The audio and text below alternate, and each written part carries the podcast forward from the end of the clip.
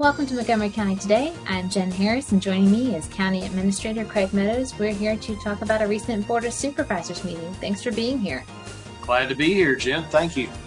Well, I'm going to mix things up today, and I'm going to flip the order of the meeting, and we're going to start at the very end and work our way back. How about that?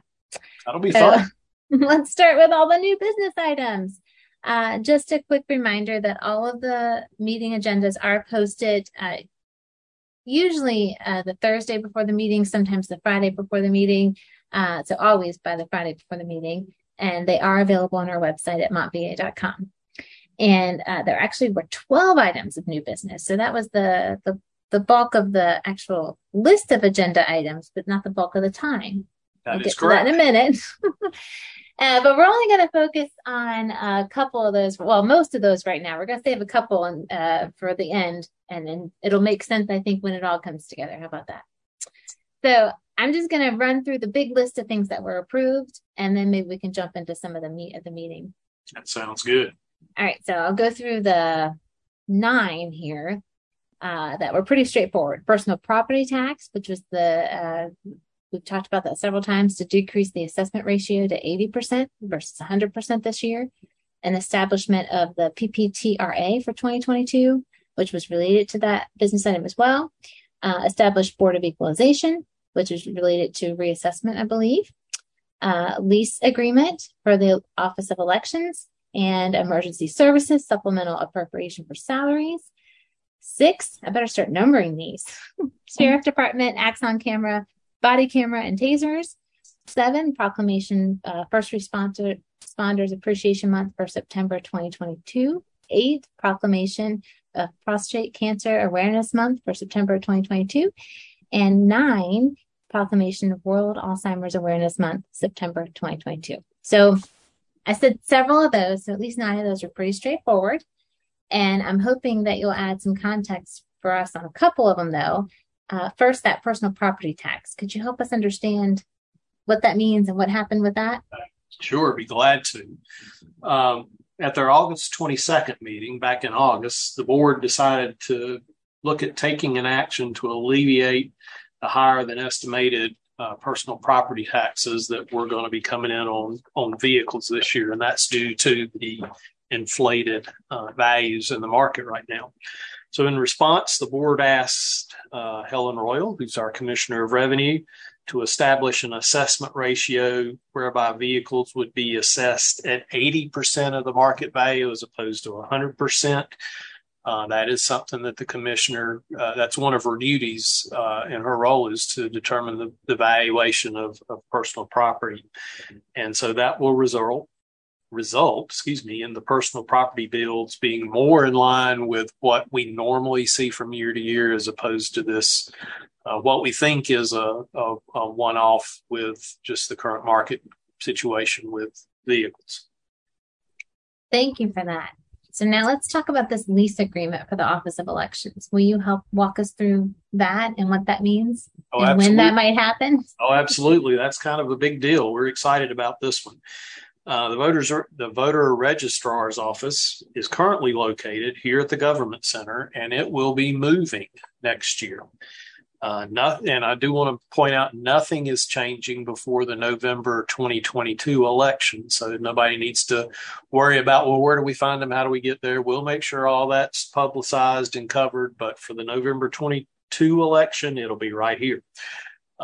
Early in the new year, early in 2023, the Registrar's Office will be moving to North Franklin Street in the plaza near the Christiansburg Rec Center, adjacent to the food line there on North Franklin.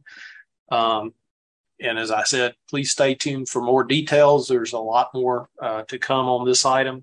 But this move is really important for a couple of reasons, including providing additional space for the Voter Registrar's Office to house equipment to allow for absentee voting, to provide ample parking. I said absentee voting, that's the old way of calling it. It's now called early voting, to allow for ample parking, and to give them workspace that's sorely needed for their efforts. So we're excited about that. We had to go through several hoops to get there, one of which was approval by the state attorney general's office, and we've received that. So we are excited about moving that project forward, and more to come in the coming months. Great.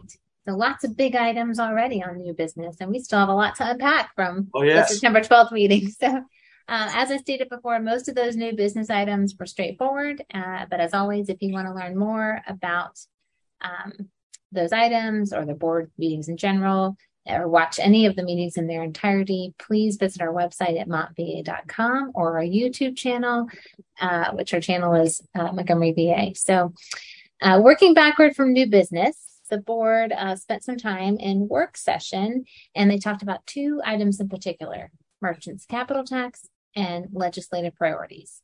However, those things are going to be a little hefty. So before we jump into those items, let's tie up one of those new business items that was an action as a result of a public hearing regarding a boundary line agreement with the town of Christiansburg. So at the public hearing about this, actually no citizens addressed the board, and the board did take action under new business. So could you let us know what that was and what the board decided to do? Sure, absolutely. In short, the board approved moving the county boundary and bringing in approximately 5.57 acres, moving that out of the town of Christiansburg and fully into the county along Houchins Road. And people may say, well, it was in the county anyway, so what was the big deal of moving it out of the town of Christiansburg? There is a property owner out in that area that has assembled several parcels of properties. A few were totally in the county. This one was partly in the county and partly also in the town. And when a developer goes to build a new facility or build housing or whatever may be the case there, it's really easier when it's all under one jurisdiction, either all in the town or all in the county. And the town of Blacksburg, boy, sorry about that, not enough coffee. The town of Christiansburg had given approval and requested for the boundary to be adjusted so that all the property would be in the county to make it easier for the developer. And the board went along with that and under new business approved that adjustment. Great. Well, thank you for that information. It's cleared it up. Now let's dive into the items that took the bulk of our meeting, and those are the items that were under work session, which included merchants' capital tax and the legislative priorities.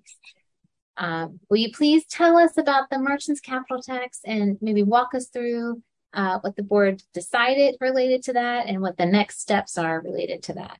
Absolutely. That's a loaded big question. So. Well, it's a loaded big question, and hopefully I won't confuse folks. I will tell you that the staff prepared a good summary of information related to Merchant's Capital that was provided to the board in their agenda packets last night. We'll also work with public information to maybe have that as a link on the county's webpage. So if somebody says, well, what is this tax you're talking about?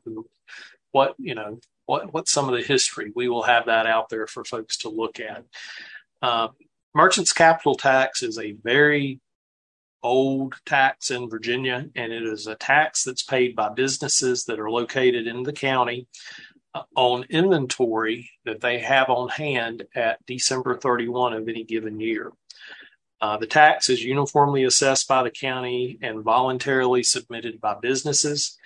It's generally a tax on merchandise that businesses have for sale. So in other words, if you are a store that has inventory for sale, whatever that inventory value is at December 31, you are to report and pay merchant's capital tax on that. There was some discussion about the word voluntary last night. I jumped in on that one at one point. It is a mandatory tax. If you're a business, you're required to pay it. However, it works just like your income taxes do for personal. It's your responsibility to file the tax and pay it. The county does not send you a bill. You file the information with the county. After a great deal of discussion, the board decided to proceed with a public hearing at their board meeting on October 11th to hear public comments related to eliminating the merchant's capital tax effective January 2023. The reason that's important is there was some discussion about eliminating it in this fiscal year, which would be retroactive to January 1, 2022. The challenge, if the board had decided to go in that direction, is it would require removing about $1.5 million from the county's revenues, projected revenues in our budget.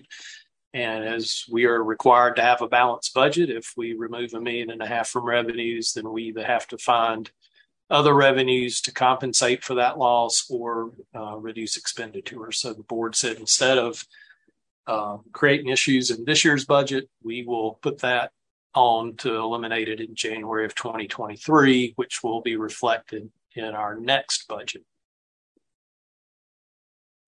Okay. It wasn't a lot of information, and the handout that you mentioned is, you can get to it on our website through the agendas, through the board. So we'll make sure that's available and everyone knows how to get there.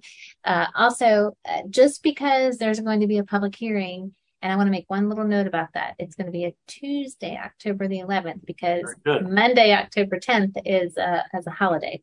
So just because they're moving forward with a public hearing on that Tuesday, not a Monday meeting, it doesn't mean it's a final decision. Is that right? That's absolutely correct.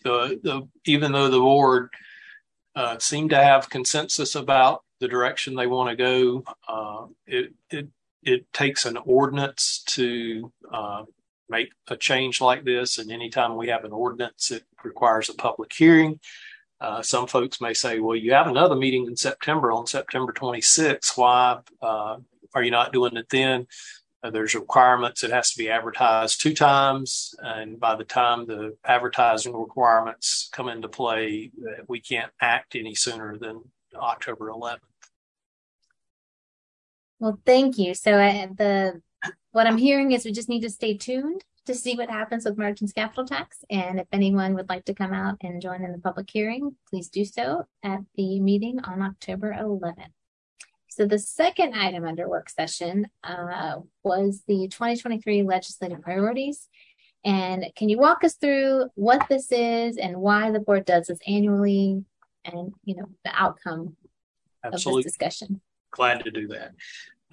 The board's legislative priorities are issues that the board wants to make sure that our state elected officials, primarily our legislators and senators, are aware of as they head into their session in Richmond each January.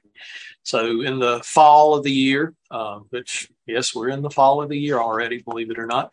In the fall of the year, the board reviews their priorities for what they would like to have assistance from the General Assembly. They put those together in a list.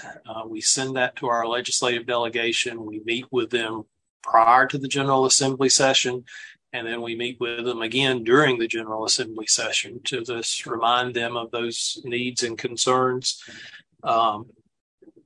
For the second year, there was a split vote on our legislative priorities. The board fully endorses nearly everything on the list except for one, and that is the issue related to support of school vouchers. The board had a very heated, is probably the best way to describe, discussion about this issue last year. The tone at our last board meeting was not quite as strong as past years. However, there are 3 board members who still feel very strongly that should not be a priority for the county. So at the September 12th meeting, the board did vote to move forward with the legislative priorities as presented. They voted to move forward on a 4-3 vote. As I've said, the 3 that voted against the legislative priorities indicated they fully supported everything on the list except for one.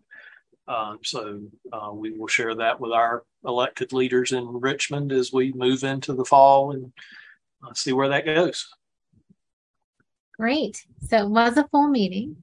And as we stated before, we didn't cover every item exactly as it was on the agenda, but we gave you the highlights today because we thought that that was important and you needed to hear what those were.